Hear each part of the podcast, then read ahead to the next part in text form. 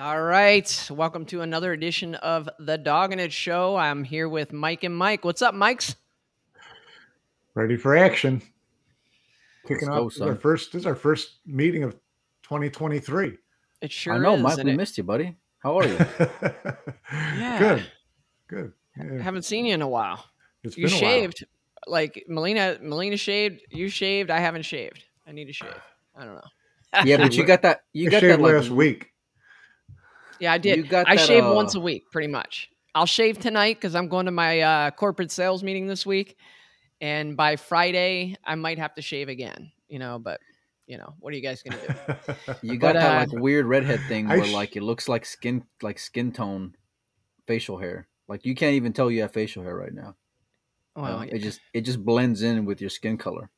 You know? What are you gonna do? But hey, look, I had this idea the other night. We were sitting here in Messenger, three of us talking, and I said, look, we need to do a show. We need to come out with our bold predictions of 2023 show. And we started like shooting a couple ideas back and forth. And then I was just like, you know what? They're not bold enough. Let's get bolder. Okay. We'll talk Turning Stone. Let's talk Turning Stone first. So Turning Stone, I watched the final, watched some of the other matches. Jayson Shaw takes down his 9th Turning Stone, which is incredibly impressive, but they do have a couple of them a year. So it's not like his 9th Texas Open or his 9th. Man, you're just throwing shade on Eagle Eye already. No, I'm not throwing shade on, man. I mean, why can't it just be positive? That's a little shade. But, I just want people to realize he's got 2 shots a year to win that thing. Okay. And it seems like he wins it every time. I don't know, but. Well, incredible performance. Yeah. He shot amazing in the final with Sky Woodward. He jumps out to a huge lead, 12-6. It looked like nothing could go wrong for him. And then Sky gets back to the table, makes an incredible comeback to make it 12-12, and then misses the 6th ball. I know this house, the roof came off. We all, oh my gosh, he missed it. The commentators are like, oh no. And then Jayson cleans up the last 4 balls to win his 9th Turning Stone. What did you guys think of that event? It's a great win by Jayson. It was great showing by Sky. I was crushed for him when that cue ball rolled off on the spot in that last rack, because he had an open table. I mean, that was a brutal roll. But Jayson, he does play great in that tournament. He beat Fedor twice, to get to the final. Did lose to Sky. But Turning Stone's Turning Stone. And, one of the things we've discussed online was, someone referred to it as a major. And incorrectly. I retract that statement. Yes, it's not a major. There's no way Turning Stone's a major. It's a 3-horse race usually, and which is why Shane's won 6 or 7 and Jayson's won 9. I mean, usually they're, it's really top heavy for 1 or 2 players who are there. This year, there were really only 3 possibilities for winners to me. And that was Fedor, Jayson, or Sky. And they finished, 1, 2, 3 or 1, 2, 4. So, it's a good tournament. It's a nice way to start off the year. They get a good field. Mike Sutherland does a great job. And Jayson, he's close, lives close enough. He's just really comfortable there, and it shows. I mean, he makes that table look like a valley. How effortless he can run out and a 9-ball rack on there. What are you gonna do? Jayson, going on his way to double digits here pretty soon. He just picks up $10,000 every chance that he stops by. It seems like, but that Sky match was just beyond epic. It really just shows that he's in that same class, and I think a lot of people forget that. Joey picked him on one of our last shows to, start causing some waves. And you're right, Turning Stone is not a major, but it was still, pretty decent relative to years past. A lot of Europeans and foreigners are already here. Asian players like Naoki Oi, Mora did pretty well also in that event. People are starting to get in town for the Derby.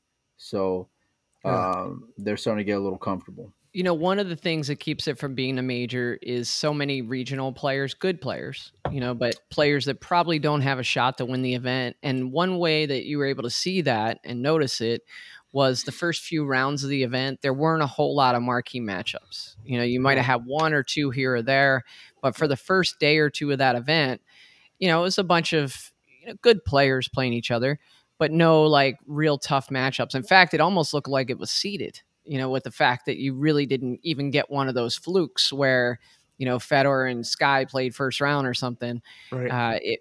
It was a lot of matches that, you know, could have went either way. Amateur players, 650 to 700 Fargos playing each other.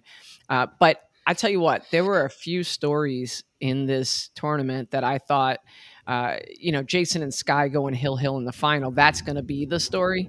But there were a few other stories that I thought were incredible, like Kevin West's run. Kevin West was Final Four, the winner side. Right. Am I right about that? Final Four, the winner side. Yeah. And he loses to Jeremy, I think. I won't say his last name, Mike. Oh, No. You cannot rob us of saying the full name. Those Jeremy Sossi. Jeremy Sossi. There it is. Now every time they were on the stream when and they talked about Jeremy. Like I see the salt guy sprinkling on there. You know? Hey, every time on the stream, every time they kept saying Jeremy Sossi, I was like, they're saying it wrong. It's Sossi. And if it's not, it should be. Well, speaking of Jeremy, you know, I think you see him make a deep run like that. And it, you know, it kind of frustrates American pool fans a lot of times in the last couple of years thinking, you know, what would happen if he played all these events? Would he be that? Would he be a Mosconi Cup guy? You know, he had that a nice run and was it the World Nine Ball a couple of years ago, whatever it was. He had a nice run, one of those big international events. Beats Robbie Capito on the TV tape. You just kept thinking about, you know, geez, what, you know, what if he was playing in all these events? So, you know, what's your take on that? I'm with you. I think it makes sense for him staying in that area, you know, being a guy from the East Coast, you know, and financially it just works where a lot of other guys that we talked to Tyler, who said, you know, without a doubt that the payouts, it just didn't make sense from a bottom line standpoint. And I get that. And I respect that. Despite Zuglan saying there's nothing wrong with this tournament, you know? So who knows, you know, I'd be curious. He said it's good enough. He said his tournament's good enough. It's plenty good enough. People are trying to make his tournament great. No, they're not. My tournament's good enough is what he said. Exactly. Yeah. But no hey, I want to make a point about Jeremy. Tournament. 2 Mosconi Cups ago, we asked Jeremy Jones, like, who are some of those other players that you might have an eye out for, you might be looking for? And Jeremy was the first name that he said. Yeah. And it didn't really come to fruition that following year. Jeremy didn't get out and play in a lot of events, but he's got all the talent to make a push for this thing and kind of get in contention, especially with this points thing. And maybe after a great finish at Turning Stone, you know, starting off the year with those points, he'll kind of think about it and say, hey, maybe I should get to some of these events. And maybe some of the people who are in his corner will help him get to some of these events. It's expensive, you know. And, yeah, and I'd like to know what his apprehension has been in the past. Has it all been about expense? Does he have other obligations, Northeast, where he just doesn't want to travel a lot? Because, you know, he certainly could be in the picture if he was there all the time. And he's got a great I love his temperament at the table. You know, he's got a shot. So, you know, it'd be interesting to, you know, I haven't talked to him in a while, so it'd be interesting to see what he says. I don't know if he's planning on being at Derby. I don't recall seeing him there much in the last few years. I'm trying to remember. We got to get him on the show. I think he'll come on and get him on the show. I mean, maybe you can, yeah, you might be able to book 2 guests in 1 year, you know? So, but if I get him on the show, we should try that. If I get him on the show, I'm going to have to start saying his name right. Oh, believe it. I will gladly give the stage to you to introduce him. You know?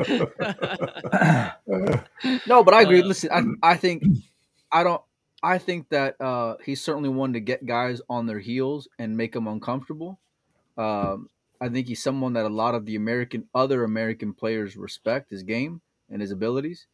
And he's a bit of a wild card. No pun intended, going up against these Europeans. And he seems to play with this deliberate style, but also he doesn't back down from anyone. You know, I remember that tournament in particular when that Mike's talking about, because that was like the first time seeing him play like on a Matchroom stage, on a TV table, bright lights. You know, that was like center stage against Robbie Capito, which we all know Robbie's class. And Jeremy just had his way with them from beginning to end. Didn't look uncomfortable at all. Always stayed in line. He's not the most exciting player on earth, but he gets the wins, and it shows again this week. So kudos to him. You know, he's solid. He's solid. He's a grinder. I was just going to say before, I didn't mean to interrupt you, Joy, but when there's a lot of other Americans who were in that event who are going they're going for Mosconi Cup spot, Jeremy just shows up, does his thing, and oh, by the way, he's in the Final Four on the winter side. Yeah, exactly.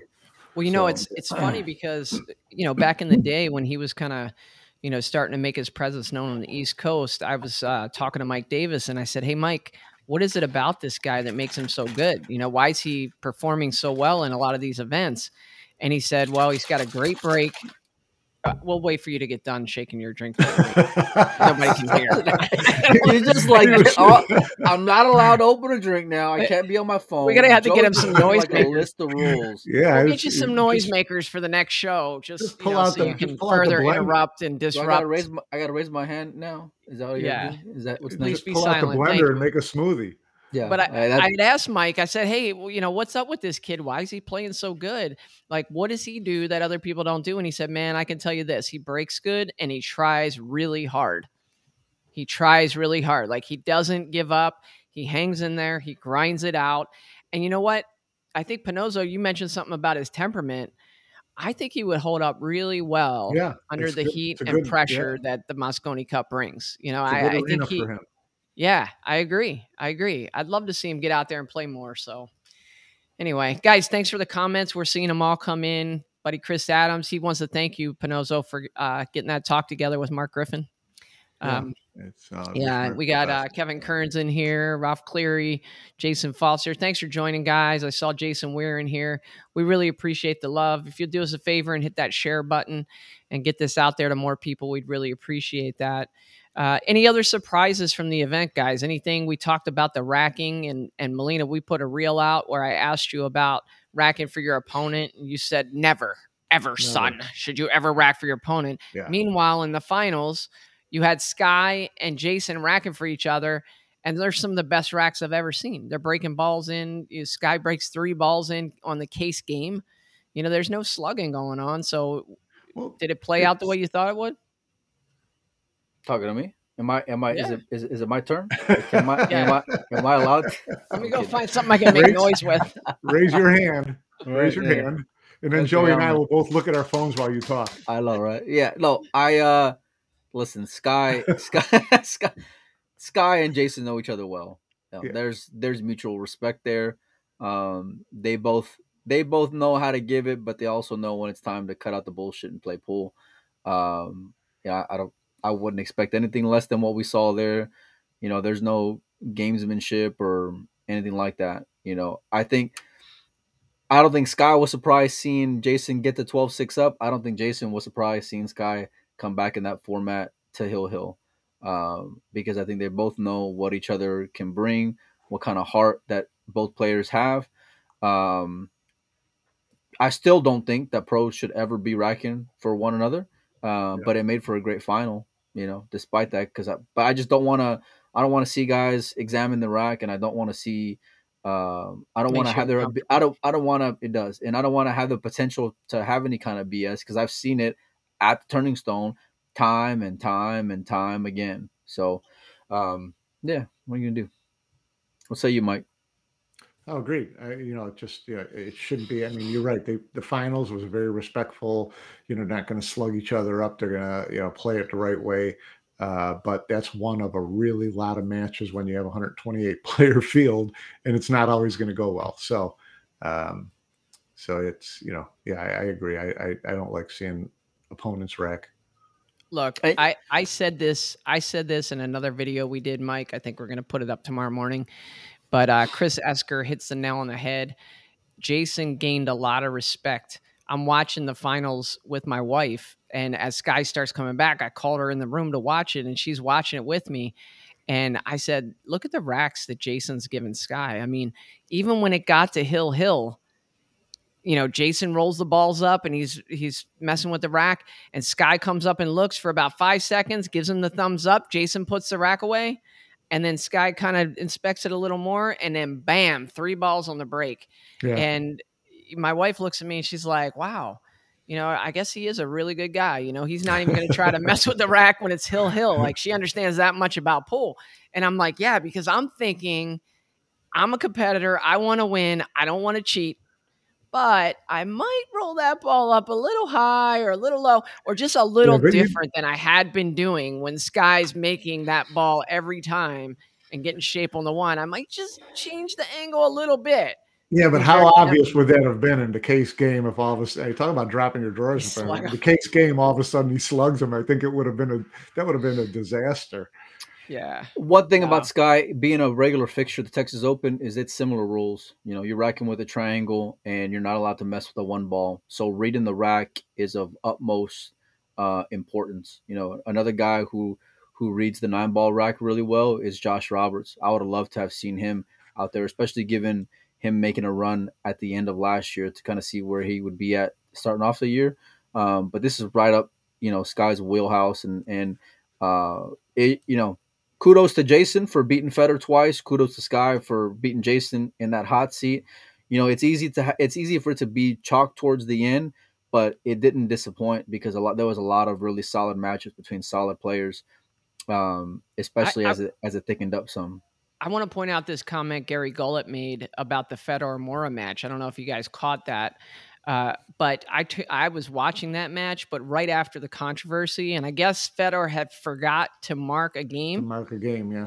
And then at some point he realized it and asked John, like, hey, I forgot to mark a game, and John didn't allow him to mark the game. And then I remember one of the things I was thinking is that, and I saw this posted online, the commentators were talking about, well, we can't get involved. And I started thinking about it, and I'm like, okay, I could see if this is a money match and two guys are gambling and there's money on the line, you can't get involved. But this is recorded history. And should it matter that the guy forgot to mark his score if it's on a stream table and everybody, every single person watching knows the score is 7-5, but you have it 6-5 on the coins or on the mark, you know, on the score table. So what do you guys think about that? I mean, if the score is truly 7-5, but one player forgot to mark up that score, but you can verify that in the video, you think they should get that game? I think it's a matter of rules. You know, if there's something in the rules that says if you don't mark your game, you don't get it. If there's something that was written that said that, it's kind of like, you know, shooting at the wrong ball. You know, no one's allowed to tell the guy he's shooting at the wrong ball. The big controversy that happened in the Shane match at the U.S. Open, things like that. It's like, what's etiquette and what's rules, and are you going to follow rules or not? So I don't think this was probably written in any rules at Zuglan's tournament. If it wasn't, then I think it should be allowed. But if there's set rules that you have to follow and you snooze the rule, you lose. Melina, I don't blame John for not letting them chalk it up, but I also would expect that if the shoe were on the other foot, Federer would have let him, because that's just the kind of person that Federer is, I feel like. But it's also his responsibility to keep 100%. Up with it, you know. And I don't think he would tell you anything different, just knowing the ownership that kid has. But for as much as they wanted to stay out of it, from the commentator standpoint, there was a commentator, at least one that I heard in there, that was, you know, pretty much saying, hey, we can't get involved, but if you know the guys personally, you ought to send them a message and give them a heads up. So what difference does it make if you're not getting involved over here, if you're pretty much saying, I mean, if you need Federer's phone number, I can give it to you, or you can hit him up on Messenger. I mean, I can't do it, but if you guys goes telling everybody he's got Federer's personal number. He literally said it like a handful of times. No, that's pretty much what the guy said on the stream, right? Like, we're staying out of this one here, folks, because this is not our job. But if you know the guy, you know, you might want to hit him up if you're friends with him. And I'm like, really? Like, that's the kind of advice that you're going to give when you got like a few thousand people watching in that spot? You know, I don't know. But, you know, I like this comment here by my buddy Jerry Stuckert. not just because he's my buddy, but because I think it makes sense. It's not a pool mistake. Like, you shot the wrong ball. It was clerical, and it should be counted because you had a stream going. You had people who could go back to the video and pull it up. I think one of the things that was said during the stream was the fact that the timing of when it was presented to John mattered. Yeah. Right? If it's 1-0 Federer and the score shows 0-0 and halfway through that rack, he's like, hey, wait a minute, John, I forgot to mark my game. Well, everybody knows the player can see it just happened. Yes, that's he fair. Won that last game. But it was a while down the road. Yeah. There's four games down the road. Yeah. Then you got to go back and try to remember stuff. And, you know, I've met pool players that have this amazing memory of different shots they've shot. And, oh, that game you missed the six. And I don't even remember missing the six. I'm like, what are you talking about? But I don't function that way. And other players don't function that way. And maybe they can't remember back all that way, especially under pressure. So I will stand by my statement. Whether you mark it or not, if it's on a stream and they have the correct score or know the correct score, they should be allowed to settle that, because we don't want to see somebody win on a technicality. We want to see the person who got the 9 first win the match. Yeah. You know, I think there's ownership and responsibility. And plus, like, if you go into them like right afterwards or whatever, you might mess with someone's rhythm. I mean, there's just a lot of things that it could be a slippery slope. And I'm sure, they would have been crucified had it gone the other way. At the end of the day, Federer dropped the ball. One game maybe I can kind of see it, but it was like a while down the road whenever they finally decided to bring it up. Either way, I mean, Federer got the better of him. He was on paper, the favorite going into that match. But John was playing pretty damn sporty himself, a lot of that event. So it really could have came, into play more. But man, what are you going to do? Look, Mike, when we're watching a big match, race to 100, race to 100, 125, and there's a streamer there, there's been times where there's discrepancy about the score and the streamer will go back and correct the score.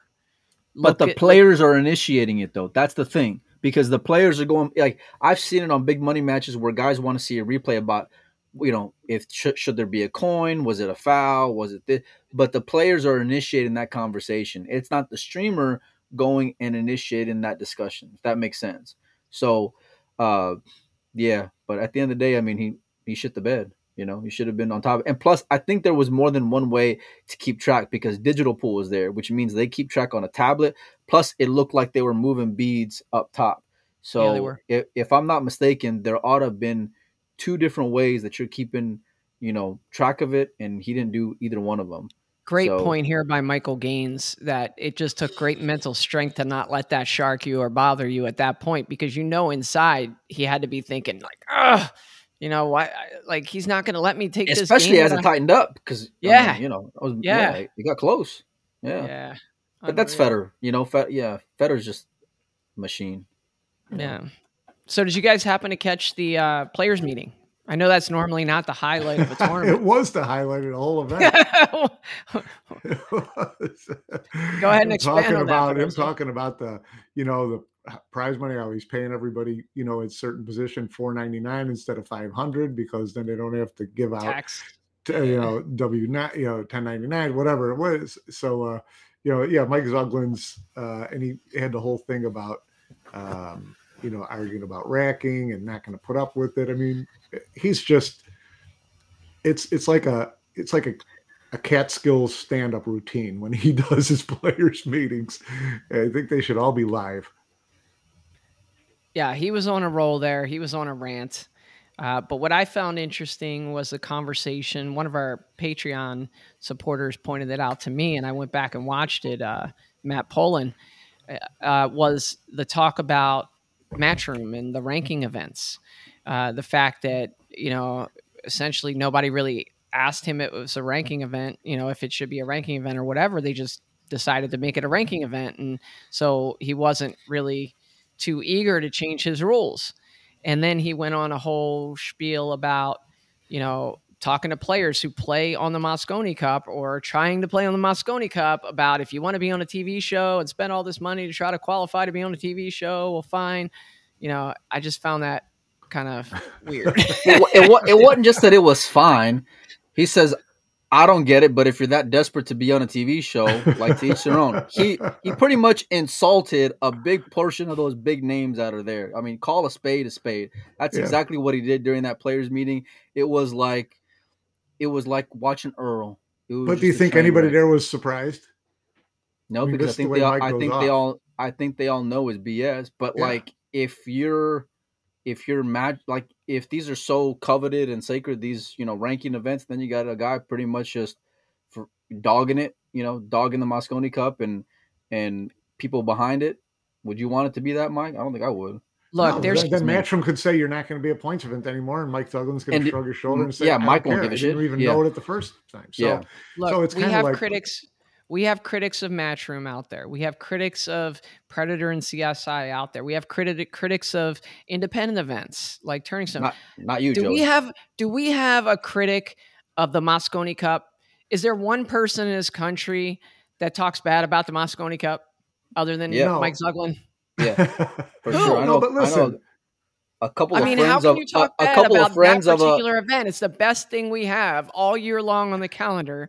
The most exciting event. Anybody can admit it. How do you talk bad about it? Oh, I've heard it. Trust me.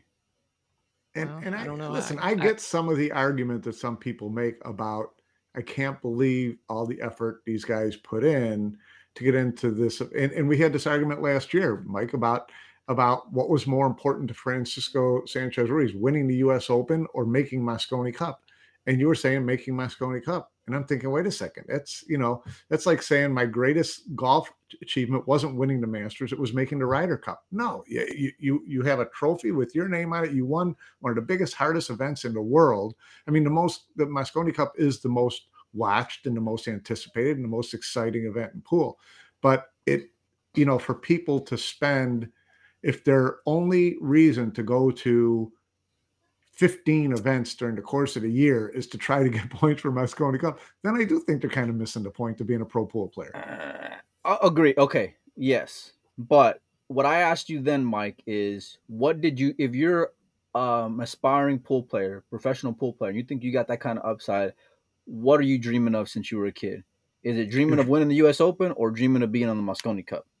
Dreaming of being on the Mosconi Cup, for sure. But what's going to be the most important title of your career? Being on the losing Mosconi Cup team or having a U.S. Open championship trophy? Well, I know the answer to that. The Mosconi Cup can springboard you. We've talked about this before. The year Tyler was selected, and it was such a shock to everyone. After that, all of a sudden his game just rose, right? That's an event. It's a signature event. And it might not be the best singles title or the best title they ever win, but it is a crowning achievement. Like, you can never take that away from Chris Reinhold, ever. He's been on 2 Mosconi Cups now, right? I think 2 Mosconi Cups. Yeah. That's a huge accomplishment. It is. But here's the thing. It's the greatest event in pool, for sure. But you can go through the roles of people who've been on the Mosconi Cup for both teams over the years that it made no difference in her career. And it may be something that they hold on to as being a really valuable time in your life if you're Vincent Faquet. But, for the most part, these guys who have the ability to win Vincent major Faquet tournaments. He was a guy from France who was on a couple of Mosconi Cup teams in the 90s. See, that's what I'm saying. But hold on, Pinoso. That's the point that I'm making. If you're a top guy who wants to be one of the best in the world, it's about winning tournaments. Okay, hold on. Right, Time out. Pinoso, but you and I were talking out at the Mosconi Cup this year, and I said, what did this event look like a decade ago? And you were like, I don't know, 600 people or whatever. And it was 2,500 people out there this year. The thing is growing. It is bigger now. So 10, 15 years ago, if you made a Mosconi Cup, it wasn't as big a deal, but now it's huge. At that time, it's all relative. At that time, it was as big a deal in pool as it is now. From the standpoint, if you're a player and you want to get on TV and you want to be in an international event and you want to hear crowds screaming, because there were only 600 people at Mosconi Cup back in those days. But back in those days, you went to tournament in any place else in America or international, and there were 25 people. So it's really all relative, to the point in time. But I think you're bringing in, look, my buddy Alex Kenapilli brings up a good point. You're bringing in sponsorships.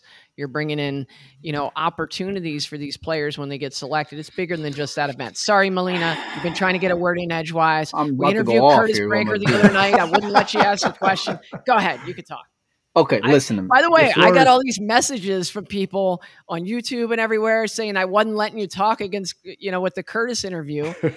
And I'm like, this guy was like a bump on a log. What am I supposed to do? Oh, yeah. It was me. Anyway, listen, I'm not going to go off on you, Joey, because I'm about to go off on this topic right here, okay? So here's the deal. The Mosconi Cup, they talked about adding money for players in the years to come. So you don't know what that's going to be, you know, down the road. It may even change this year. You don't know, right? But here's the deal: the guy's throwing shade publicly, saying that, oh, you're spending $15,000 or you're making $15,000. You may go and spend that to make it there. How many players who traveled there actually made money at Turning Stone is what I want to know. How many players who traveled there made money at the Turning Stone? Probably four, right? Maybe four. Right? Maybe but four. That's how you're going to throw shade on them? I mean, really, like, that's your argument, but really only four people are going to make you money out there? It is not a good look, man. And you got, if you don't even realize that, but that's your argument, you got zero awareness. Zero awareness. This is the problem with a lot of these old promoters in the game. They're just stubborn. And they think that their way is the end-all, be-all. You know why? Because he had 60 players wait on a waiting list to go and sign up. Guys waiting at 5 a.m. to go and knock on the door. Let's talk about that. That's the argument, though, right? This is a ranking event. Hold on. This is a ranking event. And I'd love to ask Emily this question. It's a ranking event, but when he leaves the venue after the event, he's already got 70 people signed up for the next one. This is his words. And then he's already 3 days later got the event full and then ends up with a waiting list of 60 people. So you got all of these people that want to get in the event. Someone like, I don't know, Chris Reinhold, Nick DeLeon, whoever it is that's trying to get points for the event, but yet you have 85 to 100 regional players who just love going there because it's a great event. It's fun to play in. I've played in it. But when are we going to say, hey, wait, what about the players who are truly in contention and are they going to have an opportunity? I mean, your argument is a regional event, but it's not a major, right, Mike? Yeah. We had this discussion. Yeah, we've had discussion. And basically your argument, Joey, is it shouldn't be a points event because it doesn't open itself or cater to the top players. And the truth is Mike Sutherland doesn't really care about the top players. He cares about a full field, and that's fine too. That's, you know, he's going to make his money his own way, and that's good for him. I think that the smart move is for – you know, Emily and Matchroom to just say, well, not a points event, and no one will be the worse off for it. Jayson will still go because it's spitting distance from his house, and he can win 10,000. We want to go pick up 10 grand over 3 days. Yeah. So it's just kind of, you know. Don't you think, though, for the sport? Don't you think that he could have 80 very strong professional players there for this event? No, why not? Because of the money. And where it's at. Yeah. The money and where it's at. No matter, as long as you're getting that 165 a night at the room, let me tell you. What do you mean? Right? Syracuse in January isn't beautiful? Okay. Hey, are we going to do our bold predictions? Yeah, let's do them. Well, my bold prediction was going to be we're not going to get to these bold predictions tonight. This took a turn, man. I said, let's talk about Turning Stone. I didn't think it'd be like that. Well, that was your fault. We told you not to talk about Turning Stone. Can I go first on my bold prediction? All right, let's roll. Are you doing all three or are we doing one each? One each. Okay. So here's my bold prediction. Huh? Is it just a broad... Yeah, whatever. We're going to predict something, and it's going to be wild and crazy, and you're going to love it. And I can't wait. I want to hear the people in the comments go off. I want to hear what you think about these bold predictions. This bold prediction, number one, is going to happen, and that is coming out of 2023, Skylar Woodward will be the top American pool player. Buzz. No whammies. What do you mean? Were you not watching Mosconi Cup? Turning Stone? Were you not watching? What standard are we using here, Joey? Because it's not going to make it on points. Not far away. No, that's no. You got to base it on the Matchroom points. So what's the standard then? Because he will not surpass Shane on the points unless he wins a world championship and probably. Why won't he? What do you mean? He's got a great chance. It rolls over, Mike. No, they're still at the same amount. You know, for this year, for 2023, it starts now. It started with the international. Right. No, but I'm pretty sure that which is weird that Emily said that the Turning Stone was the first points event. No, I thought that they. I'm pretty sure that after that, afterwards, because I thought the same thing, that they said the first year was a rolling 2 years, so it's continuing on. It's rolling. I'm pretty sure. I don't care. I don't care what you guys are even saying. All I'm saying is Sky Woodward with a table at his house, practicing and dedicating himself to the game. That's your argument because he's got a Rasson at home. Look at the way he's playing. Why the guy's going to be the best American player.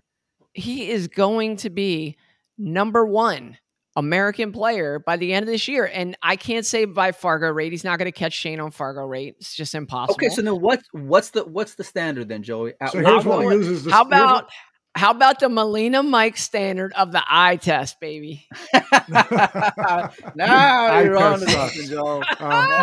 Just do this. Do a Mosconi Cup points starting with January 1. Yeah. Just you know what the rankings are going to be. He will definitely get more points. So, and it's all based on prize money anyway. So take all the events from 2023. At the end of 2023, who would have ranked higher? And I'm saying Shane. You still think I don't think Shane would be playing as many events as Sky. I disagree. And I also disagree with kind of using that as a criteria. I think going into Mosconi Cup at the end of the year, we can look at like Europe and we can say, okay, Josh is playing better than Jayson, or Jayson's playing better than Josh. Like we can see who's playing better, right? And at the end of this year, going into Mosconi Cup next year, Sky Woodward will be the top American. Nothing against Shane. Nothing against Shane. They're just at different points. Don't start playing both sides of it now, Joe. Oh, I know. Let me guess. You're going to grab your phone and call Shane because just like you call Fedor, you got to let everybody know you got their phone numbers. We get it. We know Melina. Me. Yeah. Well, Shane watches the show, buddy. Good luck to you. Here's my argument against that. And you use whatever criterion you want. I would use points because if you're talking about the ranking system that's going to make, you know, who's top American, that's what I would go by. But anyways, you know, your argument about Sky having a table at home, being more interested, that's true. Is he going to be able to hold that up for 12 months?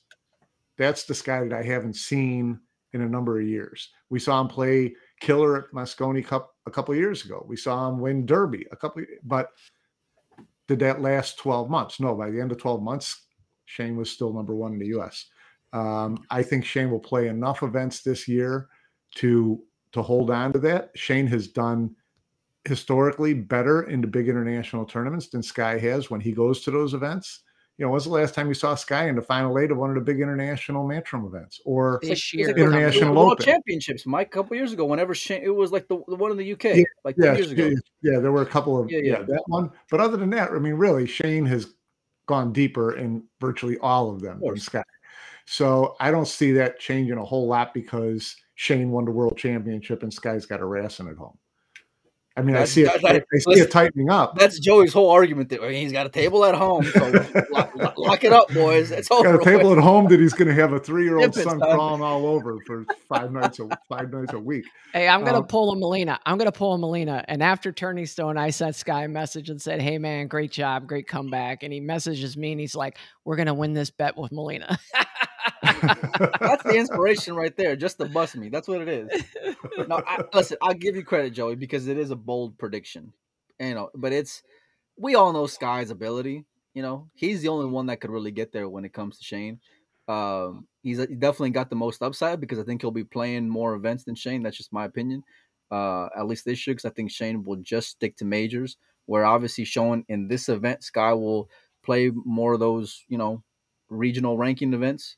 And I hope so, but the table argument ain't going to push me over the edge. Now my eye test will say that I think he plays great. It is, but you know, it's tough. Listen, if Shane doesn't win the World Championship last year, it's a little bit easier for me to make that argument with you, Joe, and get on that bandwagon with you.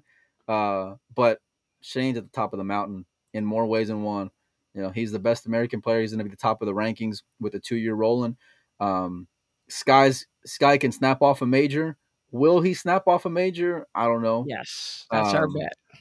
But that's what I'm saying. It's bold of you. So we'll give you.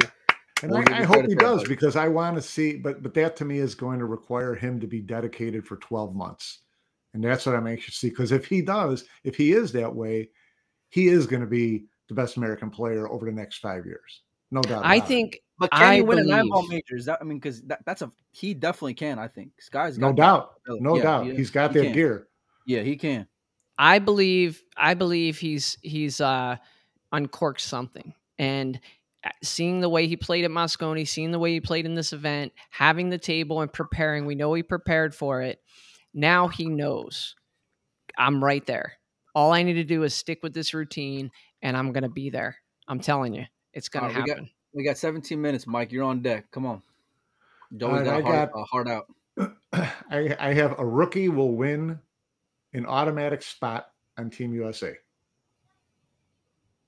Is that before you found out that this was a 2-year roll? No. So 2-year roll, does that mean that this it's World Championship drops off after last year, or they're just combining 2 years worth of points? Exactly. Yeah. So the money you have in the bank now is the money you have in the bank going into each event. It's you continue to add on to it. That's how it's working. Anyways, doesn't matter.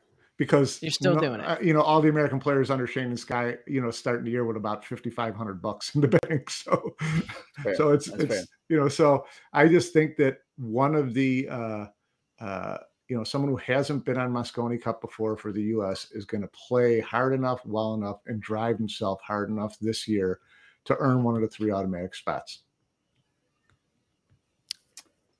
Shane Wolford. I don't know who the hell it's going to be. But it's someone who hasn't played on Mosconi Cup before.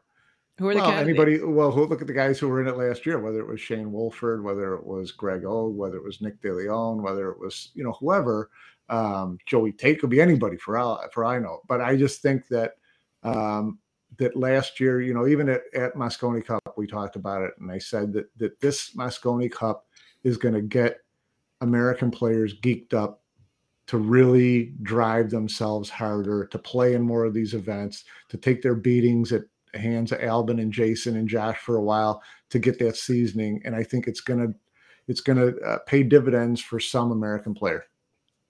Do you think Donnie Mills? Who would it be? Go out further on the limb.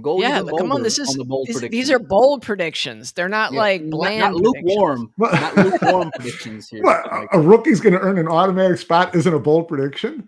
No, like you said, everyone else is only at 5,500. Well, Mike, hold on. Look at the guys who are up against. Oscar got an automatic last year, right? So you got a Corey Duell, you got a Tyler, you've got all these guys who Corey's only chance is making it on points. That's what I'm saying. But I mean, so these guys could make it on points and they wouldn't be rookies. So I'm saying it's going to be someone out of the blue. And if you had to roll the dice, you'd say Shane Wolford's probably your best shot.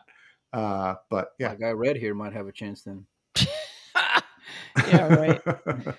Let me ask you, do you think those younger up and coming players have an advantage where they have maybe some support behind them, people in their corner that want to try to get them there, help them get to tournaments more so than maybe like an older player who, has been out there for a while? Yeah. You think that comes into play at all? I kind of feel like it might. It might, but I mean, it's not just like, okay, Shane's got a backer who's going to put him in all these tournaments. What he needs is you've got to have structure to your practice. You have to have that coach. You have to have that mentor. You have to have someone who's driving you to make the right decisions, right? So what U.S. players have a coach? I don't know, but I know where they can find a couple. But seriously, right? I mean, seriously. I mean, if you're looking at someone like an Alex Laley who's out of a job, or a Johan or something like that, and said, okay, I'll take 2 or 3 trips a year to go over to see you, and we're going to work for 14 days or 10 days or whatever it is, I think, we can get a player there. Yeah. Yeah. Okay. That's a bold prediction. We'll accept that one, Mike. What do you think, Melina? For a bold prediction? Yeah. Or what do you think of that bold prediction? I mean, there's a chance. No shot? I feel like. No, I think there's a chance for sure. I think there's a lot of like I say there's a chance even without it being an automatic, you know. So in other words, like as a wild card, I think there's a good chance that, that a new guy can get in. Yeah, I mean that's a possibility. I would like to see someone earn it. That's a you know. I was but there was a lot of. I want to see someone make enough money to where they earn that automatic spot. I think we started like with getting a lot of people, you know, talking about juniors and young players and shaking it up, you know, towards the end of the last couple of years, but even more so this year. I felt like before the Mosconi Cup. Now, the team who was there, they were in it, you know, but I think that talk will continue to grow, and yeah, I think there's a good chance, Mike. You know, we talked about someone earlier in the show who could do it, Jeremy Sossi. Sase. Whatever. Is that the one? Is that the one you're going to go on? No, I'm not going on anybody. It's a bold prediction. A rookie. All right, let's transition to Melina's bold prediction. What do you got? I don't know how bold it is when I think about it. Oh, here comes the last. Josh Filler is going to win a major. No. Listen, because I didn't prep like these guys did. I just came off. You know, I just said, okay, let's just start the show. So, I would say for the season, excluding Asian events, it's going to be a European sweep of every major, including Derby City. I think every discipline will be won by Europeans, and I think every major on the U.S. soil and abroad is going to be won by Europeans. I don't think any Asian player or any American player is going to get a major. I think it's going to be European domination, and we're going to continue to see it. What? I don't know how bold that is, though. It's not really out on a limb, but it's still pretty blanket statement. I think it's pretty bold. I mean, I could see the majors in Europe going to the Europeans, obviously, but all the majors going to Europeans. Every major, U.S. Open, International Open, everyone, European. Like, what about the Filipinos that come over here? Raga's gonna be at Derby. When have you ever seen Anton Raga play on a diamond table? I mean, I listen, the guy's a monster, but conditions make a big difference. Go see how great Alex can do playing on diamonds here in the States versus Alex going and playing in the Philippines on those conditions. There's a big learning curve there. There's a big difference in stroke. There's a big difference in a lot of things. I think it's going to take a while. I mean, Anton can be a cash cow for a lot of people, and I'm sure a lot of people are counting on him to be that, but it takes a while to get acclimated to conditions. I'm so disappointed in this bold prediction. I was really hoping. I'm also saying that they're going to win. I mean, they're going to win everything. Why I was really hoping the Asian tournaments. Well, because I don't even know if they're going to be allowed to play some of those Asian events. Yeah, last year there was a tournament that was only for Asian players, I think. Yeah, but I think they're trying to stack up these couple of these events in Asia where, you know, a lot of those Europeans don't go play in those Asian events. I mean, there were all those years Albin played in all those events over there. So if the Europeans are there, then I think you got to include them. You got to include those events. I don't know. Well, I think it's bold enough to say every major. I mean, I don't really see that happening. Can we have a... Well, we'll wait, but can we have a discussion about what's a major? You said Derby. I don't see Derby as being a major 9-ball. What? No. You don't see Derby as being a major 9-ball, Mike? No. Come on, Pinoso. No, I don't. What's your reasoning for that? Two. Please elaborate. You know, that's a bold statement there. Okay. Yeah, that's a bold statement. One is I think that a major's got to have, you know, if I'm talking about a major, like you're going to use it in determining someone's historical significance. Okay. It's got to be at least, you know, 50-60% of the top 32 players, right? Two, you got to have more than $20,000 added first to the prize fund. They add at least 20,000 to Derby 9-ball. I would say minimum 50,000 added to make it a big international major tournament. How many of those are there? And then the GAF format has always been a detraction to me. The rebuy, you mean? Yeah, I hate that. I don't think that format is a real format for a major championship. I just think there's too many Too many cracks. I'm banned from Turning Stone, and Mike's about to get banned from the Derby. Right. So, hold on. No, I've written about that about Derby for a million years. I mean, okay, hold on. Derby. Who was the biggest upset to win Derby City 9-ball? Can you guys think of one? You can look back at the U.S. Open, and there were a few people who was I don't know. It was to outright Gabe Owen the year he won it, or what about Derby City? Levan beat Filler in the finals a couple of years ago. Who did? Levan beating Josh in the finals a few years back. That's what I mean. What I'm trying to say is that Derby, every year the winner is typically a world-class player, Derby 9-ball. Turning Stone's a world-class player every year. But it's the same world-class player every year. There's three guys there. It doesn't matter. But Derby's Derby is legitimately 30. Derby's a great tournament. Derby 9-ball's been won by Troy Frank. It's been run by Ginky Sansusi. It's been won by Warren Kiamko, Chris Melling. I mean, whoa, easy. They're talking about Chris Melling. Chris Melling, when he's playing 9-ball, he's a great 9-ball player, Mike. I understand that. But Mike's ready for the facts. I could not. I don't think you can say that these days. Now, I mean, granted in those years, but I don't think you can say that anymore. I think Derby is a world-class event. I think it is the epitome of a major. Last year when I went, there was a lot of players who I'd never seen at the Derby or seen their names on any kind of list, there as well, including Albin and the Spaniards as well. Oh, sorry, my daughter's melting down over there. We're getting way off track here because of Pinoso's statement. Well, we each got our bold prediction, and I want to go back. I just want to go back to how ridiculous Melina Mike is with his European love here. That every major is going to be won by a European. That ain't happening, bro. I'm saying it. They're sweeping the Derby and every major, not just every single major. Say that. You could say if it's a major, a European's going to win it and American's not. Gotcha. Okay, fine. But you got Filipinos running around this country. Well, that's why it's a bold prediction. Well, it's crazy. Filipinos playing a lot of 10-ball back home. Europeans eat, sleep, and breathe 9-ball pool. Over the years, the Filipinos feasted on Derby. If you look at the banners from last year, there's nothing but Europeans on those banners for every event at Derby last year. Every event at Derby last year was won by a European. I'm going to tell you the event. You mean by Fedor, Filler, and Francisco? Yeah. I'm going to tell you the event that a European will not win this year, and it's the World 10 Ball. Book it. Huh. Wow, bold statement. I'll still take the European, son. Okay. They won the last two, didn't they? I was talking about matchroom majors, but I'll double down. I'll say the 8-ball, the 10-ball, the straight pool, whatever you want to go and classify as a major where the majority of Europeans are there, give me the Europeans all day long. The Europeans are gonna sweep every single major, including Derby City. How many of those is Max Lechner gonna win? Now there's a bold prediction. He may be in a final 8 or 2. Max may be in a final 8 or 2. Yeah. How about Sanjay?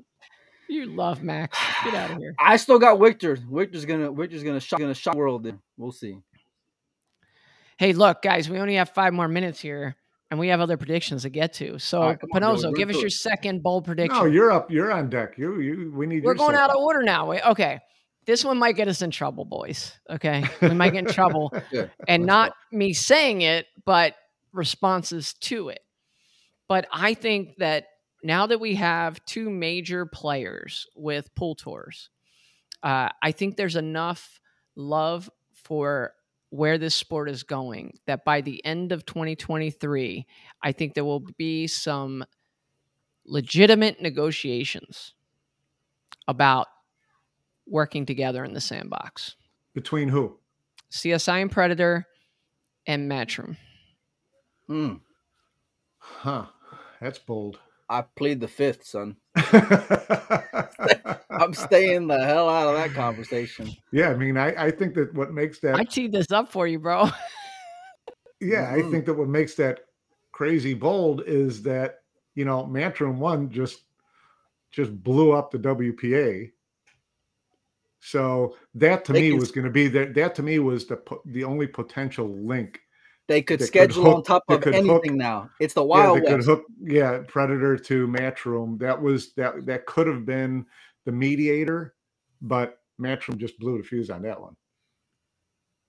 Joey, I gotta give you credit though, Joey, because you ain't never stepped out of line ever. That's not out of line. The years that I've known you. Hey, we've worked with both of those entities, right? We've gone out to the CSI Expo. We've gone to the Mosconi Cup. We've had them both on the show.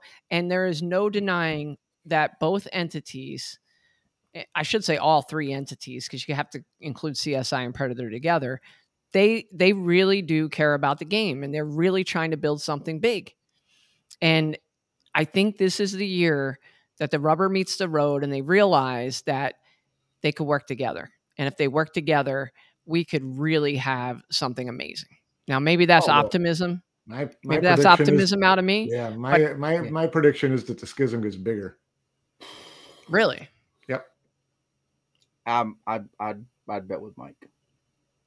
All right, I'd bet with Mike. But it's bold. But we love your optimism, Joe. Yeah. Yeah. Really do. Your kumbaya-ness comes through. Well, that's right. I mean, yeah. Can't we all just get along? Yeah. Look, that's what they need to hire you. Could we go two separate directions with these two tours and in 10 years, pool be like really on the map? Yes. But maybe it could get there in 4 or 5 years if those entities work together. I agree with you 100% on the potential. I just look at the personalities involved and the completely different business models that the two of them have to where they want to go and how they want to get there. I just don't see it working. Agreed. All right, Mike. We're not going to give Joey the this time. So what you got, Mike? This is a little off our normal topic run, but an American woman will win a WPBA or Predator event this year. Who? Please. Who? No Are we clue. Talking about a citizen or a green card holder? Because I like Christina Tkach to win one. She was my ace in the hole. Mike, I had to break your heart, buddy. Who's going to win it? Who can win I have no idea, but I got to believe that sooner or later an American woman's going to win. Maybe it's I can't see it right now. Maybe it's, Haley McIntyre, whoever, there's some younger girl out there who's like. Give me Savannah Easton over Haley all day long. I'll take a last longer taking the kid up, no doubt. I'd love to see Kaylee McIntosh, not Haley. Yeah, Kaylee McIntosh.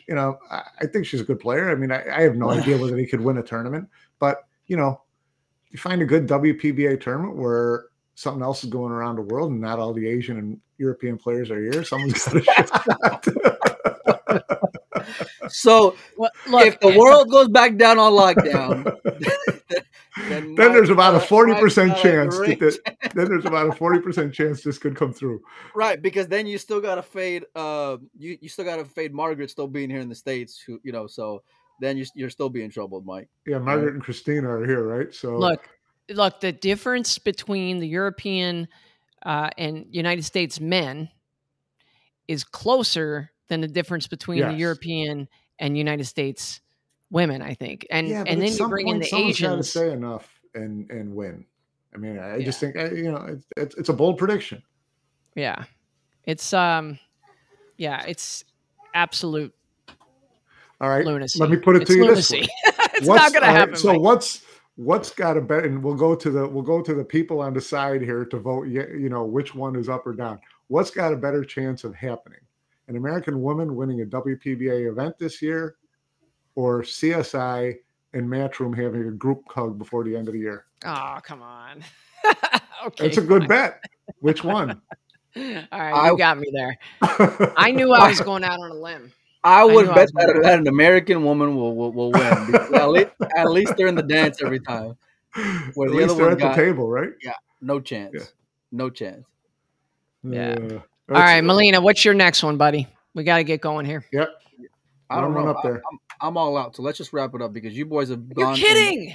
You boys have gone out on a limb enough already as it is. One thing. Let me tell you something. You're going to have to start preparing. You're going to have to start preparing, okay? We got Pinoso here. He comes tight. He's got all his bowl predictions. I had him written down. Yeah. The hell? You don't even prepare. Come up with something. Spitball. Let's go. You guys like shell-shocked me over here. You know, 2023 bold predictions. They're going to announce the Efren Reyes Cup by the end of the year because of that European domination. That's what I'm. Like that's what I'm. And with the announcement of that Asian tour, as Mike cringes over there because he wants to keep the Mosconi in its. No, Mosconi's not going anywhere. I know it's not. I know it's not. The Reyes Cup would be cool. I agree.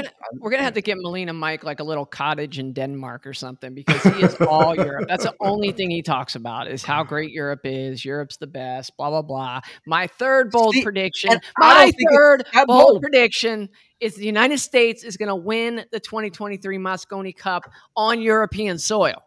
Attaboy, Joey. How you like it? How much can we bet? You want to bet now? Yeah, how much can we bet? That would be an interesting bet. Let's bet $100 right now, you and I. Bet it. Okay? We lock it up right now. We don't even know who the teams are going to be. We don't even know what's going to happen. Let's do it. Lock it up, son. I got 100 people watching me going to win this 100 here in about 12 months. All right? Hey, when I win, you're not paying me in product either. I'll give you your bold chalks. No, I'll give you your bold prediction, cash. Mike. What's that? I'll give you your bold prediction. You tell us who's going to be European captain for Mosconi Cup this year. Give us your bold prediction. The guy who it should be, Darren Appleton. Whoa! That's what I think he'll be. It should be Darren. I can't believe you pulled that shit on me. That's who it ought to be. I've been saying it should be Darren for the last 3 years. I mean, no, I love Alex. He's great, down my honorable mention. Bold prediction was Darren Appleton will coach Team Europe. I've been saying, knowing that Alex what a story. Way out, I've been saying I think Darren should be the captain. I do. What a story that would be. Yeah, I think it'd be great for the event. On top of that, plus he's more than qualified. You know, you don't think his suspension last year would come into play at all? I think there's some issues possibly there, but beyond his current health issues. But there's a lot of people who would pull for him.